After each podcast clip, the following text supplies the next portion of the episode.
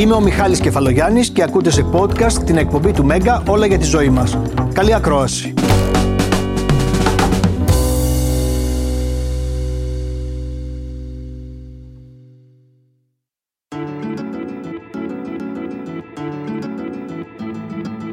Γνωρίζω ότι η συζήτηση για το έμφραγμα δεν είναι μια ευχάριστη συζήτηση, ποτέ δεν ήταν, αλλά είναι μια αναγκαία συζήτηση. Και γιατί το λέω αυτό, το λέω γιατί τα τελευταία χρόνια όλο και νεότεροι άνθρωποι παθαίνουν έμφραγμα του μυοκαρδίου και φαίνεται ότι είναι και περισσότερες οι γυναίκες που παθαίνουν έμφραγμα του μυοκαρδίου. Οπότε καταρρύπτονται δύο μεγάλοι μύθοι, ότι δεν αφορά τους νέους και ότι δεν αφορά τις γυναίκες.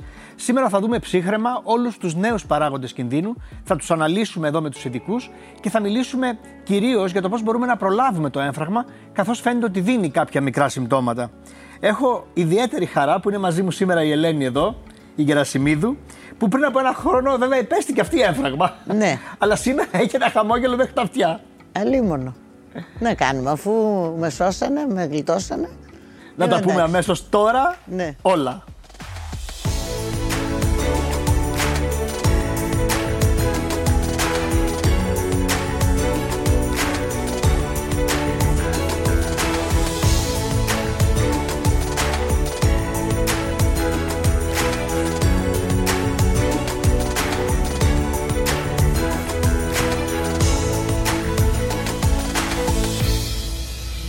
Ελένη, καίγεται το σπίτι σου στην κυριολεξία, το μισό σπίτι Το πέρυσι στι μισό φωτιές. σπίτι ευτυχώς δηλαδή. Όμως αυτό φαίνεται ότι δουλεύει μέσα σου, δουλεύει στεναχώρια με έναν τρόπο περίεργο και λίγο καιρό μετά κάνεις και ένα έμφραγμα του μυοκαρδίου. Και λόγω ηλικίας έχω κάποιες παθήσεις, αλλά είχα πολύ μεγάλη φροντίδα για αυτές. Τις είχα σε.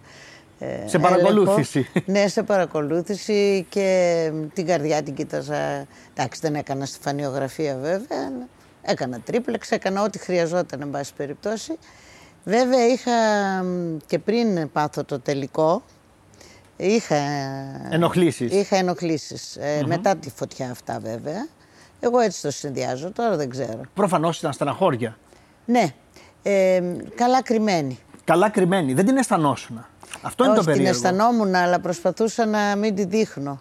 Όλη η οικογένεια προσπαθούσαμε να πούμε εντάξει, σώθηκε το μισό σπίτι. Μείναμε βέβαια ένα διάστημα, μέναμε στο θέατρο, στην αυλή, κοιμόμασταν εκεί. Ε, δεν μπορούσαμε να μείνουμε στο σπίτι γιατί ήταν μέσα στον καπνό και στην στάκτη και όλα αυτά που ήθελε χρόνο για να αλλάξουν τα πράγματα. Παραπονιώσουν για πόνο στο στήθος. Ε, παραπονιώ- Πριν το έμφραγμα. Ναι, με, με έπιανε έτσι το βράδυ και με, γιατί οι παραστάσεις συνεχιζόντουσαν. Ε, πήγα κάπου, τέλος πάντων, και μου- η διάγνωση ήταν «Ε, δεν έχεις κάτι, είναι από το στομάχι σου. Εγώ βέβαια δεν έπρεπε να το...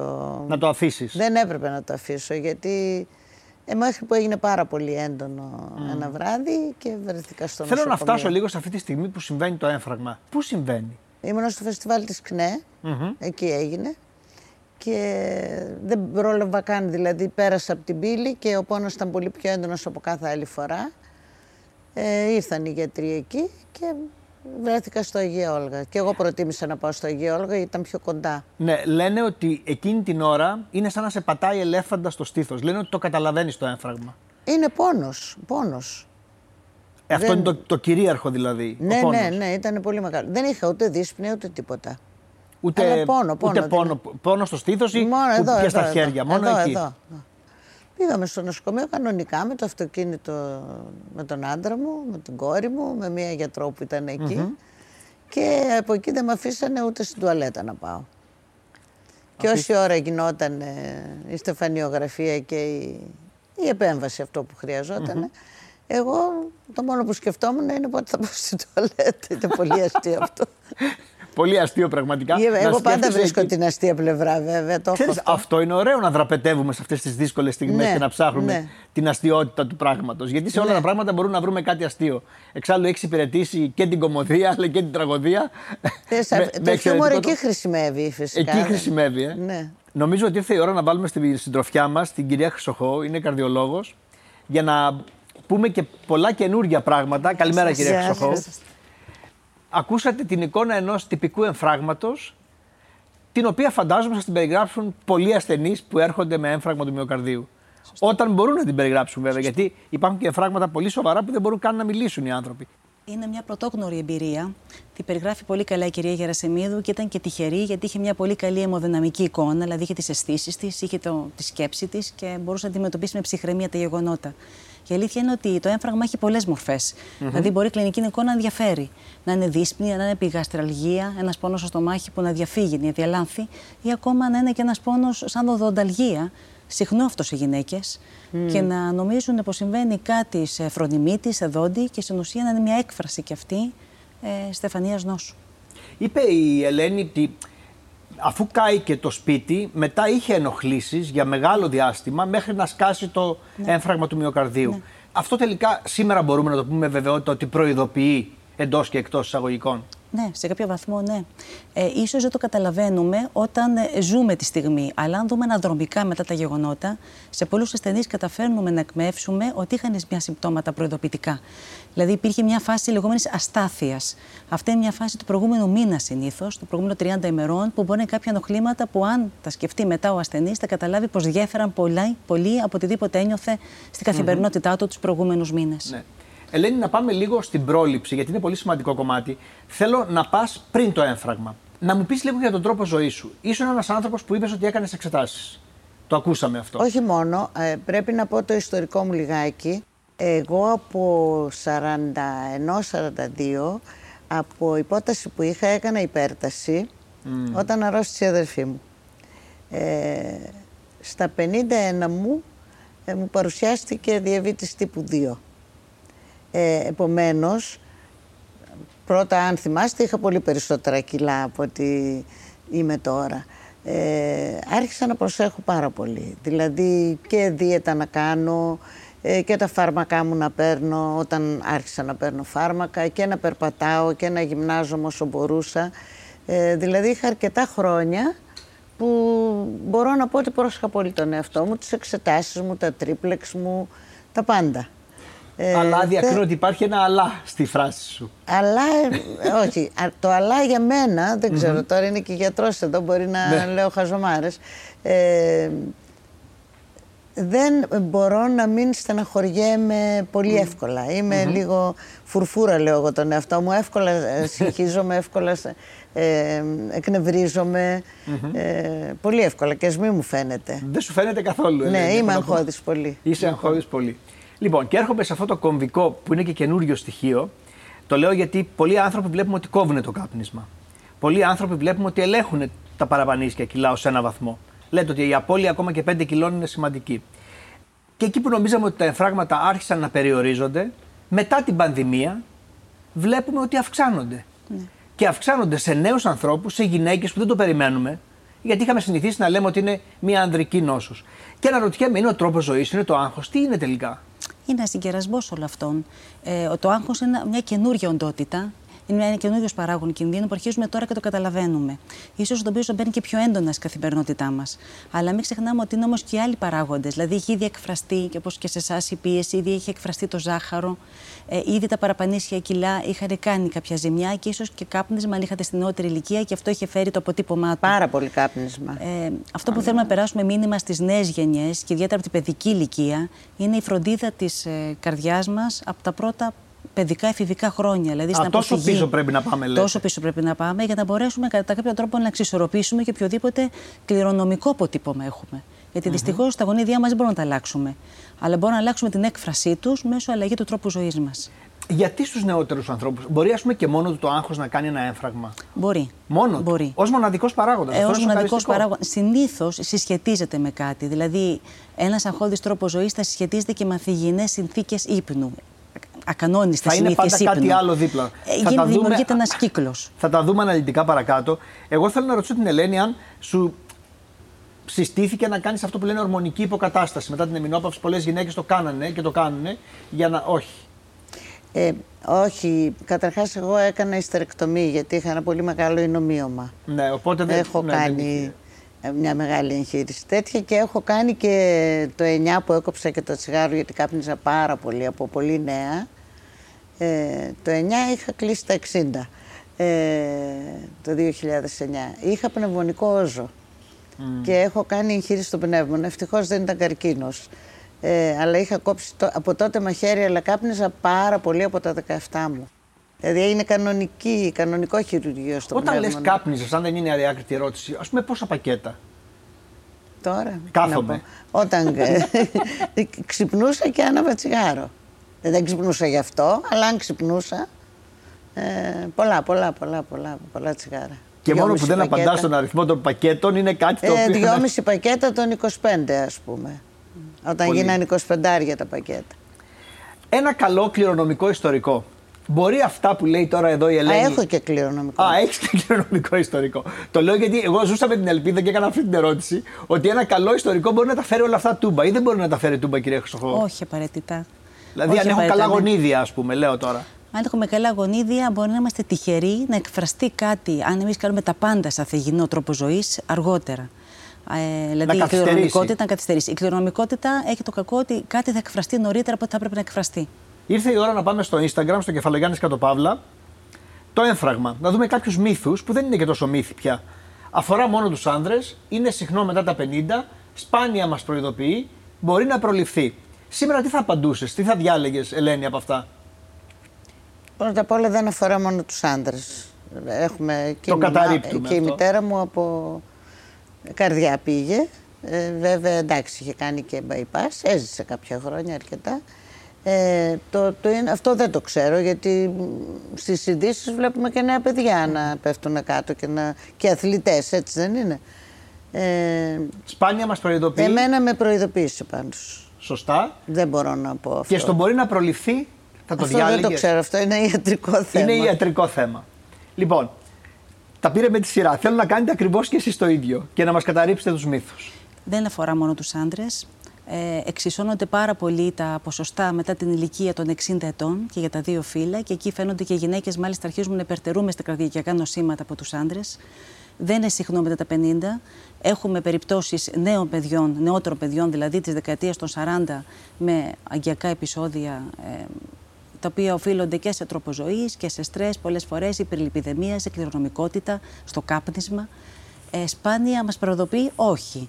Μας προειδοποιεί αρκετά συχνά, ιδιαίτερα στις πιο μεγάλες ηλικίες. Οι πιο, στους πιο νέους, ναι, μπορεί να είναι πιο σπάνια προειδοποίηση. Δηλαδή να είναι μια πρώτη εκδήλωση, ένα έμφραγμα. Άρα σε να νέα ξέρουμε αυτή άτομα. την ιδιαιτερότητα. Ναι. Και όσον αφορά την πρόληψη, αν μπορέσουμε και περάσουμε ένα μήνυμα ε, στις οικογένειες και ιδιαίτερα στα παιδιά να γίνουν πρεσβευτές της καλής υγείας από την παιδική ηλικία στους συνομιλικούς τους αλλά και στις οικογένειές τους μέσα μπορούμε να προλάβουμε Πάντως, τα κυρία επεισόδια. Χρυχό, αυτή ήταν η πιο δημοφιλής απάντηση. Το μπορεί να προληφθεί. Ναι. Και όλοι το πιστεύουν ότι μπορεί να προληφθεί και αυτό είναι μια καλή αρχή. Υπάρχει η λανθασμένη αντίληψη ότι οι γυναίκες, Ελένη, δεν κινδυνεύουν τόσο πολύ.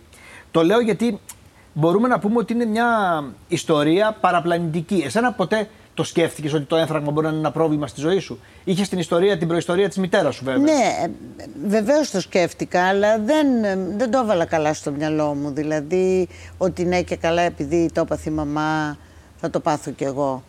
Μετά πέθανε και ο αδερφός μου από, Από καρδιά. από καρδιά, ξαφνικά, ναι. Και όταν, ας πούμε, ξαφνικά είδες ότι η υπέρταση είναι ένα ζήτημα, ότι είναι Ναι. το σαχαρόδη διαβήτης. Εκεί Ναι, ναι. φαντάζομαι άρχισε να σε προβληματίζει. Διαβήτη δεν Γιατί είχε εκεί κανείς έχασες και, από τα, τους έχασες άλλους. και τα κιλά, νομίζω εκεί. Από το διαβήτη, ναι. Ναι.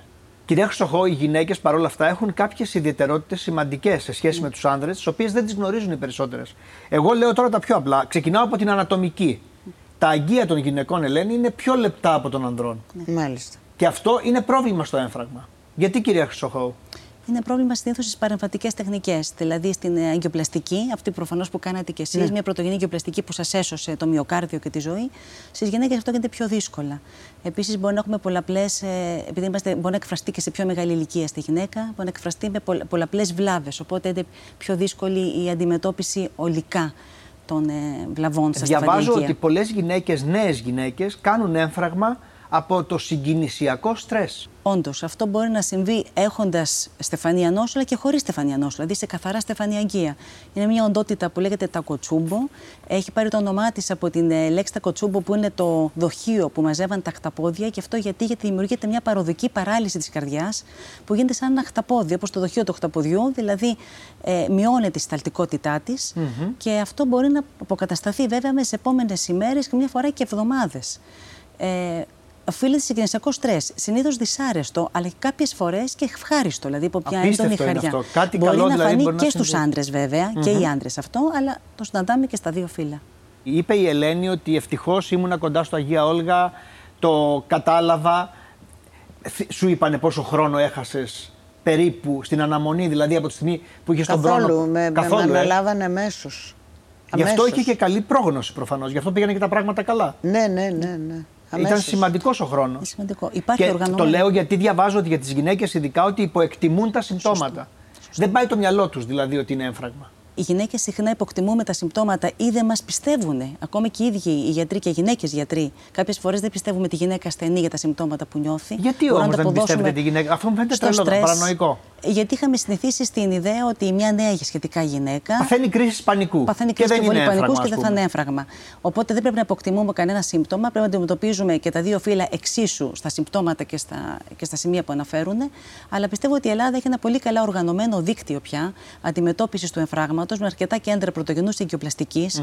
Που νομίζω αυτό που εκτιμόμαστε εμείς ότι ο χρόνος είναι μυοκάρδιο. Δηλαδή, όσο πιο γρήγορα από την έναρξη συμπτωμάτων προσέλθουμε στο νοσοκομείο. Τόσο πιο πολύ καρδιά σώζουμε. Η καρδιά να το πούμε σώζουμε απλά ακριβώς. για να γίνει και Πολύ κατανοητό. Σωστά. Λοιπόν, έχω τη χαρά να έχω μαζί μου την Ελένη Γερασιμίδου και λέω χαρά. Τώρα, και πολλές φορές σε αυτή την εκπομπή λέω εγώ ότι έχω τη χαρά, αλλά όταν έχεις έναν άνθρωπο που έχει πάθει έμφραγμα και προσπαθείς να το αντιμετωπίσεις με χαμόγελο, αν δεν χαμογελάει κι αυτός, μετά κομπλάρεις. Μα αφού σώθηκε δεν θα είναι χαρούμενος. Και εσείς Βέβαια, δεν θα αυτό είστε λέω. χαρούμενοι. Και εγώ θα είμαι χαρούμενος που είστε εδώ. που, που, που έχεις απέναντί σου έναν άνθρωπο που σώθηκε. Προς το Ακριβώς. παρόν, δεν ξέρουμε τώρα.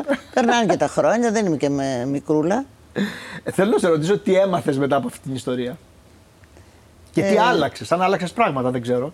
Ε, κοίταξε, κάποια πράγματα δεν αλλάζουν. Δηλαδή το να, να τσαντίζεσαι με το παραμικρό, γιατί τέτοια αλλάζει. είμαι, ε, να στεναχωριέσαι με το παραμικρό. Περνάει βέβαια, περνάει εύκολα, όσο εύκολα έρχεται. Ε, αλλά ελπίζω ότι δεν θα μου δημιουργήσει α, μέχρι όποτε πάει. Θα δούμε. Ναι. Άλλαξες πράγματα στη διατροφή μετά το έμφραγμα, στο περπάτημα. μα- μα στον ήδη- τρόπο, ζω- αυτό που λέμε τρόπο Ήδη ζωής. είχα αλλάξει έτσι κι αλλιώς, αλλά τώρα άλλαξα πολύ περισσότερα. Α, περισσότερα. Τώρα δεν τρώω καθόλου επεξεργασμένες τροφές. Πάνε τα ζαμπόν και τα. ε, Ούτε γαλοπούλες, ούτε τίποτα. Α, τίποτα τα από αυτά. τυριά που τρώω είναι πάρα πολύ άπαχα. Νόστιμα είναι. Τρώω το βράδυ πολύ νωρίς και πολύ λίγο. Δεν τρώω φαγητό, τρώω κάτι ένα τόστ, γιαούρτι, κάτι. Και με Βρήκα- την κίνηση- Βρήκα διάφορα. Και την κίνηση Βλέπω ότι έχεις καθημερινά. έρθει εδώ με τα παπούτσια σου τα αθλητικά. Ναι, ναι, για να περπατήσω, να φύγω. Περπατάς αρκετά. Περπατάω αρκετά. Όχι πάρα πολύ. Πα- πε- περπάτησα πάρα πολύ στην καραντινα Πάρα πολύ. Τώρα επειδή έχω και λίγο πρόβλημα με τη μέση, Ναι. αλλά οπωσδήποτε το λιγότερο 20 λεπτά τη μέρα το κάνω. Είναι ικανοποιημένος ο γιατρός σου από τα, αυτά που κάνεις τώρα μετά το έμφραγμα; Ναι, ναι. ναι. Πολύ ικανοποιημένος. Αφού, Το εντάξει, θέατρος το επιτρέπει να υποθέσω. αλίμονο. Σου Άμα λέει- δεν το κάνω και αυτό, θα ναι. κάνω. Σωστά. Ε, Όσο μπορούμε και αυτό, γιατί μεγαλώνουμε. Ναι, γιατί το εντάξει. λέω γιατί οι γιατροί μας ζαλίζουν εντός και εκτός εισαγωγικών με το κάπνισμα, με το σαχαρόδι διαβήτη, με τα Κάπνισμα παραπάνω δεν, δεν κιλά. το ξανάβαλα στο στόμα μου, τελείωσε. Τελείωσε το για πάντα, ε. 2009, ναι. Μόνο στον ύπνο μου βλέπω ότι καπνίζω. Αυτό εντάξει είναι Αλλά τρομερό. έτσι στη, στη ζωή μου όχι. Στον ύπνο μου βλέπω και μάλιστα καπνίζω και χτυπάω και το τσιγαράκι μου. Αυτά είναι εντάξει, είναι αναμνήσεις των νιάτων. Ναι, το υποσυνείδητο μιλάει στον ύπνο Ναι, και στα ναι, όνειρα. μάλλον, μάλλον. Αλλά εντάξει, δεν πειράζει. Καλό είναι τουλάχιστον να έχεις την αίσθηση ότι δεν σου λείπει. Ε, Και αυτό είναι εντάξει, το βασικό. δεν- Κυρία Χρυσοχώου, νέοι παράγοντες προστίθεται. Είπατε αρκετά πράγματα και στο πρώτο μέρος, ακόμα και για το περιβάλλον. Για τη ρήπανση. Δηλαδή, ένας άνθρωπος που ζει μέσα σε μια πόλη που έχει αυξημένη ρήπανση έχει περισσότερες πιθανότητες. Υπάρχουν αποδείξεις για όλα αυτά; Υπάρχουν αποδείξεις. Υπάρχουν μελέτες τη τελευταία δεκαετία που έχουν δείξει ότι τα μικροσωματίδια της ατμόσφαιρας, όπως και η χορύπανση, αποτελεί, δηλαδή δεν βρίσκεται κανείς στο σπίτι του σε ένα πολύ θορυβόδε μέρος, αποτελεί παράγοντες, νεότερους παράγοντες που μπορεί να επιβαρύνουν και την εμφάνιση οξυοστεφανίου συνδρόμου, αλλά και την υγεία των ατόμων μετά από ένα έμφραγμα του μυοκαρδίου. Την περαιτέρω Και αυτό πορεία έχει τους. να κάνει, έχω ακούσει, ο θόρυβος έχει να κάνει με την υπέρταση. Ότι ανεβάζεις. Ακριβώς. Με τις ορμόνες μας. Και με τις ορμόνες. Διαταράσει κατά, κατά κάποιο τρόπο το ορμονικό μας σύστημα, διαταράσει τις συνήθειες του ύπνου μας. Οπότε όλα αυτά επιφέρουν και αλλαγές βέβαια σε, στο καρδιακό μας σύστημα. περπατάς 20 λεπτά.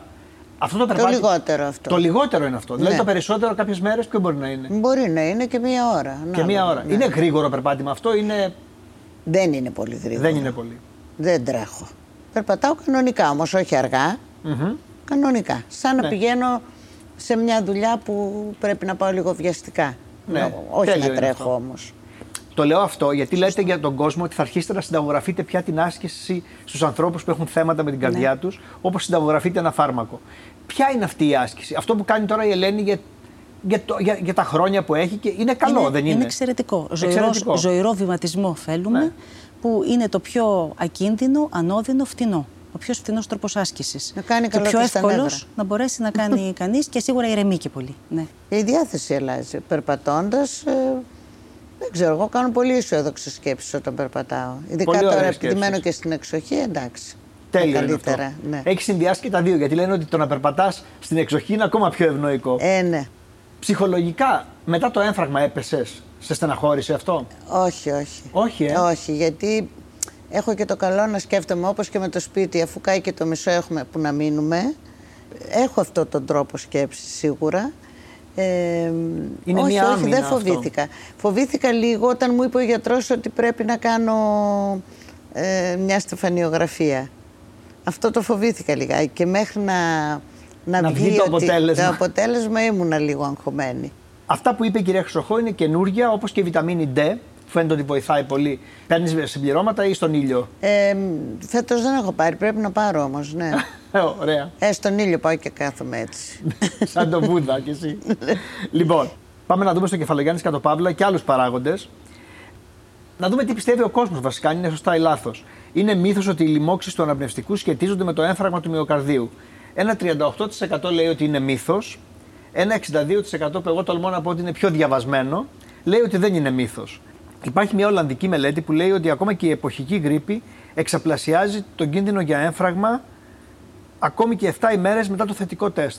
Γενικότερα η φλεγμονή, μια λίμωξη, αποτελεί ένα καλό υπόστρωμα για την ε, πυροδότηση και άλλων καταστάσεων. Μέσα σε αυτό είναι και η ρήξη μιας εθερωματική πλάκας με αυτόν το έμφραγμα.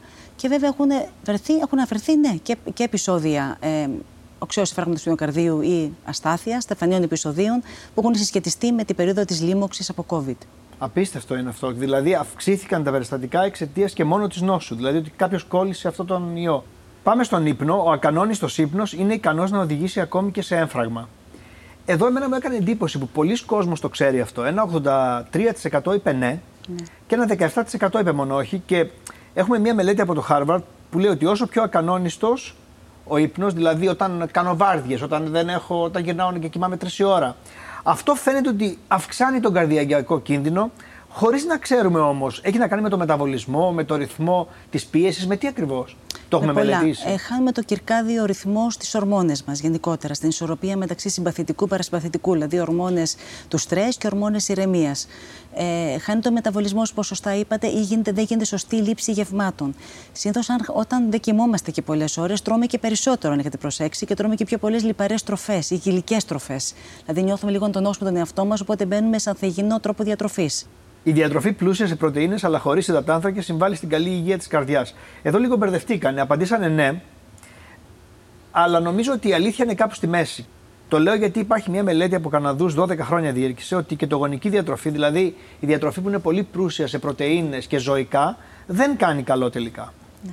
Δηλαδή το λέω γιατί τα φιλόδηλα χανικά και ο υδατάνθρακας είναι απαραίτητος τελικά.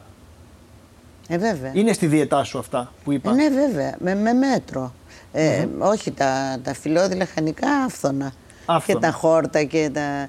Αλλά χρειάζονται και τα τάνθρακε. Χρειάζεται και λίγο ψωμάκι. Με μέτρο. Ισορροπία. Και το ναι. πιάτο μας να περιλαμβάνει λίγο από όλα τα χρώματα.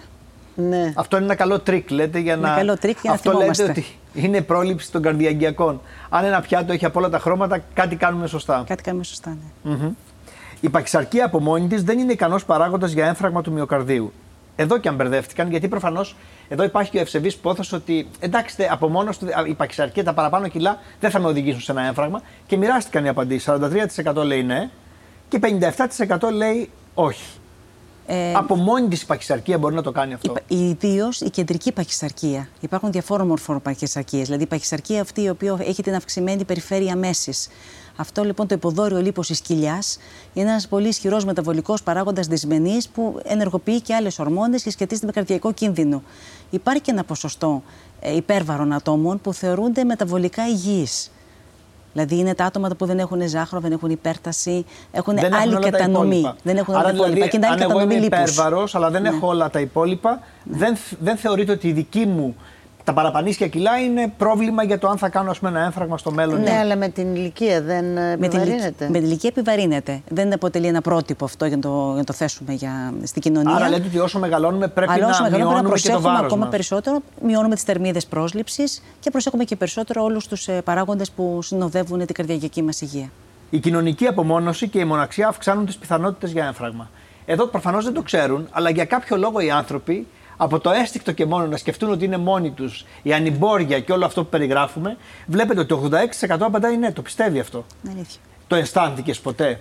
Αυτή την ανυμπόρια, την. ε, Εγώ όχι, γιατί έχω την οικογένειά μου, τον άντρα μου, την κόρη μου, έχω φίλους. Αυτό πόσο προστατευτικά Βέβαια μου έχουν λειτουργήσε; λείψει από την ε, πρώτη μου οικογένεια οι πάντες και αυτό είναι πηγή έτσι, είναι μια απώλεια μεγάλη. Αλλά γενικά μοναξιά δεν έχω. Ε, Αυτό είναι μοναξιά. βοηθητικό για έναν Άλλο άνθρωπο. οι απώλειες Ναι. και η στεναχώρια που να σου πάμε λείπουν. σε κάτι άλλο σημαντικό. Είναι βοηθητικό για έναν άνθρωπο που ας πούμε κάνει έμφραγμα. Ναι. Το πώς θα γυρίσει σπίτι του, ποιοι θα τον υποδεχθούν. Πόσο σημαντικά είναι όλα αυτά. Ποιοι νοιάζονται γι' αυτόν. Δεν είναι μόνος του. Δεν είναι μόνος του, όχι. Είναι σημαντικό. Ποιοι περιμένουν απ' έξω, ποιοι σου φέρνουν τα πράγματά σου. Έτσι είναι. είναι. Σωστά. Μοναξιά είναι πόσο- πολύ κακό πράγμα. Ναι, πόσο σημαντικά είναι όλα αυτά που συζητάμε, η ψυχολογία; Πάρα πολύ σημαντικό. Ιδιαίτερα η κοινωνική υποστήριξη. Είναι πολύ σημαντικό για την πορεία του ασθενούς μετά το έμφραγμα. Ε, Θεραπείες που θα κάνουμε. Θέλουμε να μιλήσουμε στο γενικό περιβάλλον, να καταλάβουμε ότι υπάρχει υποστήριξη. Έχετε δει ότι πάνε καλύτερα μετά το έμφραγμα άνθρωποι που έχουν αυτό το υποστηρικτικό Ναι, περιβάλλον σε σχέση ξεκάθαρα. με ανθρώπους που ζουν μόνοι τους; Ξεκάθαρα. Δηλαδή, φαίνεται ότι α, βλέπουμε, τα άτομα που βλέπουμε παρα- να παραμελούν και την υγεία τους μετά από ένα καρδιακό επεισόδιο είναι και τα άτομα που είναι μόνα τους. Ε, γιατί αυτά θα δεχτούν και ευκολότερα, θα είναι και πιο θε- εύκολα θύματα και της κατάθλιψης που επέρχεται. Γιατί κάποια μορφή κατάθλιψης έρχεται. Αλλά εξισορροπείς αν έχει και ένα περιβάλλον που θα σε στηρίξει δίπλα και θα σου δείξει να καταλάβει ότι είναι κάτι περαστικό στη ζωή, θα περάσει με τη βοήθεια τη δική του, του ίδιου του ατόμου, της οικογένειάς του και των γιατρών του. Σας ευχαριστώ πάρα πολύ. Ευχαριστώ πολύ. Ελένη θα παραμείνει στην παρέα μας για να μιλήσουμε για τον καφέ μετά. Δεν ξέρω ποια είναι η σχέση σου με τον καφέ, αλλά νομίζω Θα ότι την διαλέξαμε πούμε κι ωραίο αυτή. θέμα. Θα την Θα τη πούμε. δούμε και αυτή. Λοιπόν, πριν έρθει στην παρέα μας ο ειδικός για να συζητήσουμε το θέμα, πάμε να δούμε, να θυμηθούμε μάλλον, πώς στέλνετε με βίντεο τις ερωτήσεις σας.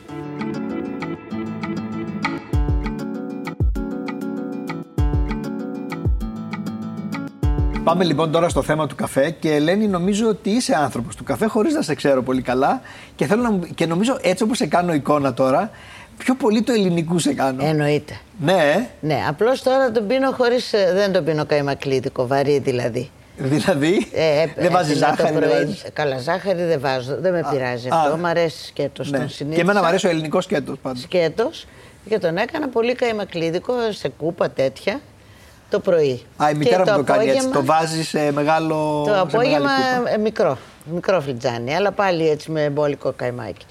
Και το Βγαίνοντας απόγευμα από το βλέπω. νοσοκομείο, τώρα έχουν αλλάξει τα πράγματα. Ε, γράφει μέσα να μην πίνω καθόλου καφέ. Αλλά ο Μάνος ο Παπαδάκης, ο γιατρός μου, λέει γιατί να μην πίνεις καφέ; Και πίνω τώρα και το, το πρωί πάλι σε κούπα, αλλά με μία κοφτή κουταλιά. Δηλαδή δεν έχει καϊμάκι, χάλια είναι. αλλά τουλάχιστον εντάξει, έχω την- το άρωμά του. Και το απόγευμα ένα μικρό πάλι. Άρα νερουλό. δύο τη μέρα. Δύο τη μέρα νερουλούς όμως. Νερουλούς. Κυρία Γεραγκίτη, καλώς ήρθατε. Τώρα θα μου πει το κορίτσι Βλέπω, εδώ. βλέπω ότι χαμογελάτε, είναι διατολόγος, διατροφολόγος Ναι. και έχουν υποθεί πολλά θετικά και αρνητικά όμως. Δεν είναι όλα θετικά. Εγώ θέλω να ξεκινήσουμε με τα ωφέλη, για να, για να ξεκινήσουμε με τα ευχάριστα νέα. Με τα ωφέλη χαίρομαι, γιατί και εγώ για, για καλό είμαι εδώ. Για καλό να είστε. σας πω καλά πράγματα για τον καφέ. ναι. Ε, Και όχι να μας πείτε τον καφέ. Ελπίζω. Μακάρι να μπορούσα να Την το κάνω και ίδια αυτό. σκέψη κάναμε. Σε άλλη εκπομπή αυτό. Δεν δεν θα είμαι εγώ η κατάλληλη ναι, μάλλον. ακριβώς. Ε, ο καφές είναι το δημοφιλέστερο ορόφημα στον κόσμο μετά το νερό. Οπότε καταλαβαίνετε πόση απήχηση έχει. Μπορεί να είναι πολύ διαδεδομένος και γνωστός για την καφέινη του, όμως περιέχει πολλά άλλα ωφέλιμα συστατικά. Οι μελέτες σκεφτείτε ότι λένε ότι έχει παραπάνω από χίλια βιοενεργά, βιοενεργά συστατικά. Έχει πολυφενόλες, οπότε έχουν αντιοξυδοτική και αντιφλεγμονώδη δράση. βοηθούν ε, τα κύτταρά μας στην κυταρική τους υγεία, μας προστατεύουν από την όσο του Πάρκινσον, από το Αλτσχάιμερ. Ε, τα διτερπένια, για παράδειγμα, βοηθούν επίσης ε, στην ε, μάχη μας κατά του καρκίνου. Φυσικά μας κρατάνε σε επαγρύπνηση τα καφεδάκια που πίνουμε μέσα στη μέρα λόγω της καφεινης έτσι και της ε, δράσης στο κεντρικό νευρικό σύστημα. Τρεις στους δέκα φαίνεται ότι ε, βελτιώνουν τα συμπτώματα της κοιλιότητας και αν δεν έχει πολύ καφεΐνη μέσα ο καφές μας, ε, συνεισφέρει και στην ενυδάτωση του σώματος. Οπότε μόνο ωφέλει. Μόνο ωφέλει. Εγώ πραγματικά περίμενα με κομμένη την ανάσα να ακούσω όλη αυτή τη λίστα. Γιατί τελευταία η αλήθεια είναι ότι έχω πει στον ψυχαναλυτή μου, του λέω κάνουμε τόση δουλειά εδώ για να ηρεμήσω και αυτά. Μετά πάω, λέω, πίνω δύο-τρεις καφέδες μέχρι το μεσημέρι. Το έχω τάξει όλο στον αέρα. Ταχυκαρδίε, αυτά, άγχος, αγωνία. Μου λέει, Όχι, μου λέει, τους καφέδες θα συνεχίσεις να τους πίνεις. Και μου έκανε εντύπωση. Μου λέει, Ξέρεις πόσα ωφέλη έχει ο καφές. Ενημερωμένος. Ε, Ενημερωμένος και μου έκανε μεγάλη εντύπωση. Θέλω να πάμε στην πρώτη ερώτηση της Ματούλας που σχετίζεται λίγο με αυτό που είπατε ότι αρχίζουμε λίγο και παίρνουμε τα πάνω μας, αλλά τα παραπαίρνουμε πολλές φορές. Έχω πρόβλημα με τεχπαλμίες. Πόσους καφέδες την ημέρα μπορώ να πίνω χωρίς να με μισθώ. Λοιπόν, ακούσατε την ερώτηση και έχει να κάνει με αυτό που σας περιέγραψα και εγώ, που το παθαίνουν πολλοί άνθρωποι. Λένε έχουν μια ανησυχία μετά. Δεν ξέρω αν το έχουν μετρήσει και είναι ταχυκαρδία ή όχι, αλλά υπάρχει αυτό. Όταν η ταχυκαρδία ή τα δυσάρεστα συμπτώματα είναι αμέσως από κατανάλωση μετά από ένα φλιτζάνι καφέ, τότε μιλάμε για δυσανεξία στην καφεΐνη. Αυτό είναι αρκετά σπάνιο και είναι γενετικά προκαθορισμένο. Τώρα, αν κανείς υπερβεί το ανώτατο όριο, και παραπάνω ίσως σε, σε κατανάλωση. Δηλαδή, μετά μπορεί να έχουμε overdose αν ξεπεράσουμε τα 600 mg καφέινης την ημέρα. Ναι, το ρώτησε νομίζω και είναι και μια απορία που έχουμε όλοι μας και η Ελένη και εγώ. Πόσους καφέδες τη μέρα και τι καφέδες. Ο FDA, ο Οργανισμός ε, Τροφίμων της Αμερικής, μας ε, προτείνει να πίνουμε έως 400 mg καφεΐνης την ημέρα. Να το κάνουμε πιο λιανά αυτό. Βεβαίως. Ε, αυτό είναι στα 3 με 4 φλιτζάνια την ημέρα. Όμως, να έχουμε στο μυαλό μας ότι οι καφέινοι υπάρχουν και σε άλλα τρόφιμα και ροφήματα που έχουμε στη διατροφή μας. Τα ενεργειακά ποτά, το κακάο, η σοκολάτα, ε, τα αναψυκτικά τύπου κόλα έχουν και αυτά καφεΐνη. Άρα και εκεί έχουμε καφεΐνη, οπότε πρέπει να σκεφτούμε ότι και αυτά έχουν. και να την προσθέσουμε δηλαδή. Μπορεί να πιω τσάι που έχει πολύ λιγότερο η ποσότητα καφέινης ή μπορεί να πιω ντεκαφεϊνέ, που είναι και αυτό μια πολύ καλή λύση. Τώρα ανοίγεται μια μεγάλη κουβέντα με το ντεκαφεϊνέ. Γιατί πολλοί πιστεύουν, δεν ξέρω εσύ ποια είναι η γνώμη σου, Ελένη, με το ντεκαφεϊνέ. Θα έπινες ποτέ, έχεις πιει ντεκαφεϊνέ. Ναι, ναι, πίνω εσπρέσο ντεκαφεϊνέ. Εσπρέσο ντεκαφεϊνέ. Ένα, ένα που τα βγάζεις. Μου είχες πει για δύο ελληνικούς τώρα. Ε, αλλά νομίζω ότι δεν, δεν πειράζει καθόλου, γι' αυτό τον πίνω. Γιατί μου αρέσει η γεύση. πειράζει ο ντεκαφέινε. Και πολλοί λένε ότι είναι ένα. Τώρα θα το πω λίγο πειραγμένος καφές. Ότι δηλαδή για να μην έχει την καφεΐνη έχει επεξεργαστεί.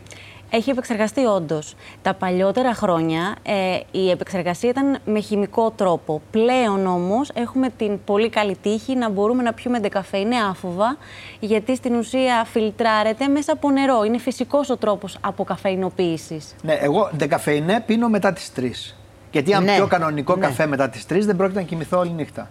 Δηλαδή έχω ένα βιορυθμό τώρα τέτοιο. Αλλά και αν δεν πιω ένα κανονικό το πρωί, δεν μπορώ, όχι, γιατί πάω γυμναστήριο μετά, δεν μπορώ να σηκώσω, όχι βάρος. Είμαι σαν να είμαι, δηλαδή πραγματικά, είναι, δημιουργεί εθισμό ο καφές. Δημιουργεί εθισμό ο καφές. Α, δημιουργεί. Ναι, βεβαίως. Δεν το ήξερα αυτό. Αλλά αυτό που πολύ ωραία παρατηρείτε ότι μετά τις 3 δεν μπορείτε να πιείτε καφέ έχει να κάνει με το αν είστε γρήγορος ή αργός στο μεταβολισμό σας στον καφέ.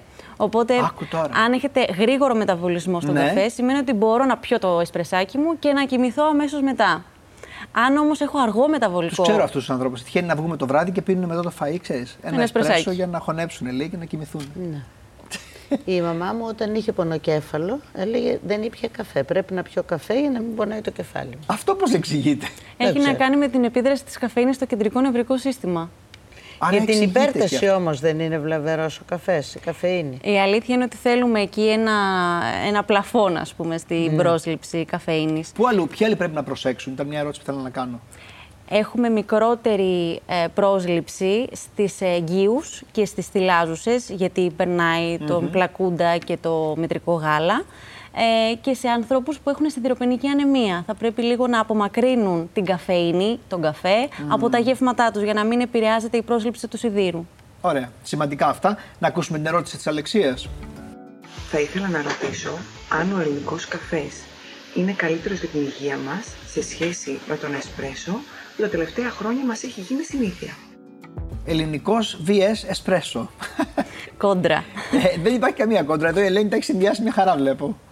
Τον ελληνικό και κανένα εσπρέσο που και που Τον δεν καφέ ελληνικό είναι. τον προτιμώ. Τον προτιμάς τον ελληνικό; Και εγώ τον προτιμώ. Οπότε είμαστε τρεις τώρα, έτσι. είμαστε υπέρ του ελληνικού. Ε, ο ελληνικός. Γιατί τον προτιμάμε όμως, να πούμε. τους Μπορώ, λόγους; ναι, μπορούμε να πούμε πως διαφέρει σε σχέση με τον εσπρέσο στα ψηλά γράμματα. Έχει λίγα περισσότερα διτερπένη, έχει περισσότερη καφεόλη και καφεστόλη, οπότε έχει μεγαλύτερη αντικαρκυνική δράση. Είμαστε και στην Ελλάδα, οπότε θα τον, ε, τον παροτρύνουμε τον κόσμο να πιει ελληνικό. Ε, όχι όμως ότι έχει πολύ σπουδαία διαφορά από τον εσπρέσο. Αν θέλουμε να περάσουμε ένα μήνυμα είναι να πιει ο καθένας ό,τι καφέ θέλει, ε, αν μπορεί να τον πιει σκέτο, χωρίς πρόσθετα. Χωρίς πρόσθετα. Εννοείται γάλατα, ακόμα και αυτά τα υγιεινά γάλατα. Εννοώ τα γάλατα που δεν είναι γάλατα. Αρακά, βρώμης, Η αλήθεια είναι- σόγια. Μα, με κοιτάει η Ελένη, λες και είμαι ούφο. Πάντως το γάλα με τον καφέ δεν κάνει καλό.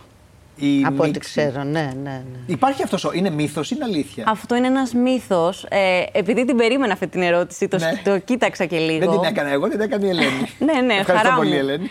Ε, φαίνεται κιόλας από κάποιες πρόσφατες μελέτες πως επειδή προσθέτουμε στον καφέ, στον καφέ ε, αμινοξέα από το γάλα, μιλάμε για γάλα γελάδας, ας πούμε, όχι φυτικά, ε, μπορεί να έχουμε και ένα επιπλέον όφελος στα αντιοξυδοτικά του.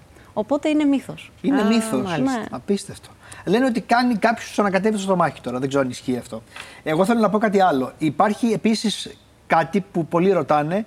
Η νέα μόδα με τις κάψουλες. Πόσο είναι υγιεινό να βάζεις μια κάψουλα που τρυπάει το αλουμίνιο και έχουν ακουστεί διάφορα. Τώρα δεν ξέρω. ότι Εγώ κάνω το δικηγόρο του διάβολου. Μεταφέρω ερωτήσεις που μου έχουν γίνει. Ε, Όντως υπήρχε έτσι μια ανησυχία τα προηγούμενα χρόνια λόγω αλουμινίου και λόγω του φουρανίου που φαίνεται ότι εκλείεται επειδή είναι πεπιεσμένη εκεί η κατασταση του καφέ. Πρέπει όμως να ξεπεράσουμε τις 20 κάψουλες την ημέρα για να υπάρχει πρόβλημα. Ε, νομίζω κανείς δεν πίνει 20 κάψουλες την ημέρα και πρέπει να είσαι. Δηλαδή, τι να πω. Ο καφές αυξάνει το μεταβολισμό. Ισχύει και βοηθάει την αθλητική επίδοση. Το λέω γιατί εμένα παλιότερα ένας γυμναστής μου έλεγε πιάσε ένα εσπρέσο το πρωί και έλα. Ότι δηλαδή είναι μύθος ή αλήθεια; Είναι και τα δύο αλήθεια. Και τα δύο αλήθεια. Ναι. Όμως, θα σας πω, αναφορικά με, το, με τις καύσεις του οργανισμού, για να πούμε ότι θα στηριχτούμε στον καφέ για να χάσουμε βάρος, καταλαβαίνετε ότι κάπου εκεί χάνεται το παιχνίδι. Δεν μπορούμε να στηριχτούμε Μόνο με στον τον καφέ δεν χάνουμε βάρος. Ναι. Όχι. Άμα δεν το ράψουμε, δεν γίνεται. Προφανώς. Μπορεί να αυξάνεται λίγο ο βασικός μεταβολικός ρυθμός, όμως είναι παροδικό και μάλιστα όσο κανείς καταναλώνει καφέ, τόσο μειώνεται αυτή η αύξηση που προσφέρει ο καφές. Και αναφορικά με, το, με την άσκηση, είναι πολύ γνωστό ότι ο καφές είναι εργογόνο βοήθημα. Αυξάνει λοιπόν την απόδοσή μας και στα αθλήματα αντίστασης και στα αντοχής. Οπότε ένα εσπρεσάκι πριν είναι σούπερ οδηγία. Τέλεια. Λοιπόν, σας ευχαριστώ πάρα πάρα πολύ γιατί τα είπατε όλα τόσο απλά, τόσο κατανοητά που πήραμε και ο καθένας την απάντησή του. Γιατί αυτό θέλουμε να βγαίνει από αυτή την εκπομπή. Ελένη μου, σε υπέρ ευχαριστώ. Κι εγώ. Ήταν πολύ ωραία. Πέρασα πολύ ωραία κι εγώ. Ελπίζω Κι να εγώ. πέρασες κι εσύ. Μου λες ότι σας βλέπω από το σπίτι, αλλά δεν ξέρω πώς. Στο στούντιο νομίζω το ίδιο δεν είναι. Δεν, δεν αλλάζει πολύ. Πιο καλά είναι εδώ. Πιο ζωντανά. καλά ζωντανά. Ε, ε. άλλο, ναι, εντάξει. Ευχαριστώ Χάρηκα πάρα πολύ από που σε καρδιάς. είδα από κοντά Και εγώ. Το κορίτσι εδώ το πανέμορφο και, την κυρία πριν. Και είμαι μεγάλος θαυμαστής, πρέπει να σου πω και στο λέω, το λέω και Ευχαριστώ σε πάρα άλλου. Αλλά... πολύ. Και εγώ είμαι θαυμάστρια. Και κυρίως στο θέατρο, πρέπει να πω. Ναι. Και λίγο... Εννοείται. Γιατί τηλεόραση. Εκεί εντάξει. γίνονται άλλα πράγματα. Εκεί γίνονται άλλα πράγματα όπως το λες. Η δική μου συμβουλή ε, για σήμερα ε, λέω ότι δεν είναι ωραίο να περνούν τα χρόνια. Κανείς δεν συμφιλιώνεται ποτέ με αυτό. Ε, και όποιος λέει ότι του αρέσει να περνούν τα χρόνια, μάλλον λέει ψέματα. Ε, θέλω να πω ότι το να προσαρμόσεις τη ζωή σου ώστε να είσαι ενεργός και να κάνεις πολλά πράγματα που σε ευχαριστούν όσο περνούν τα χρόνια είναι ένα τρικ το οποίο σε κάνει να αισθάνεσαι ότι δεν περνούν τα χρόνια. Εγώ αυτό το εφαρμόζω και νομίζω ότι μου έχει βοηθήσει και με έχει βγάλει από πολλούς μπελάδες και κυρίως από τη σκέψη ότι μεγαλώνω.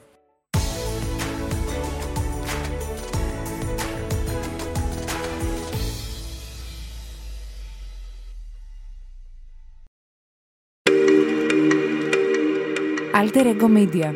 Podcast.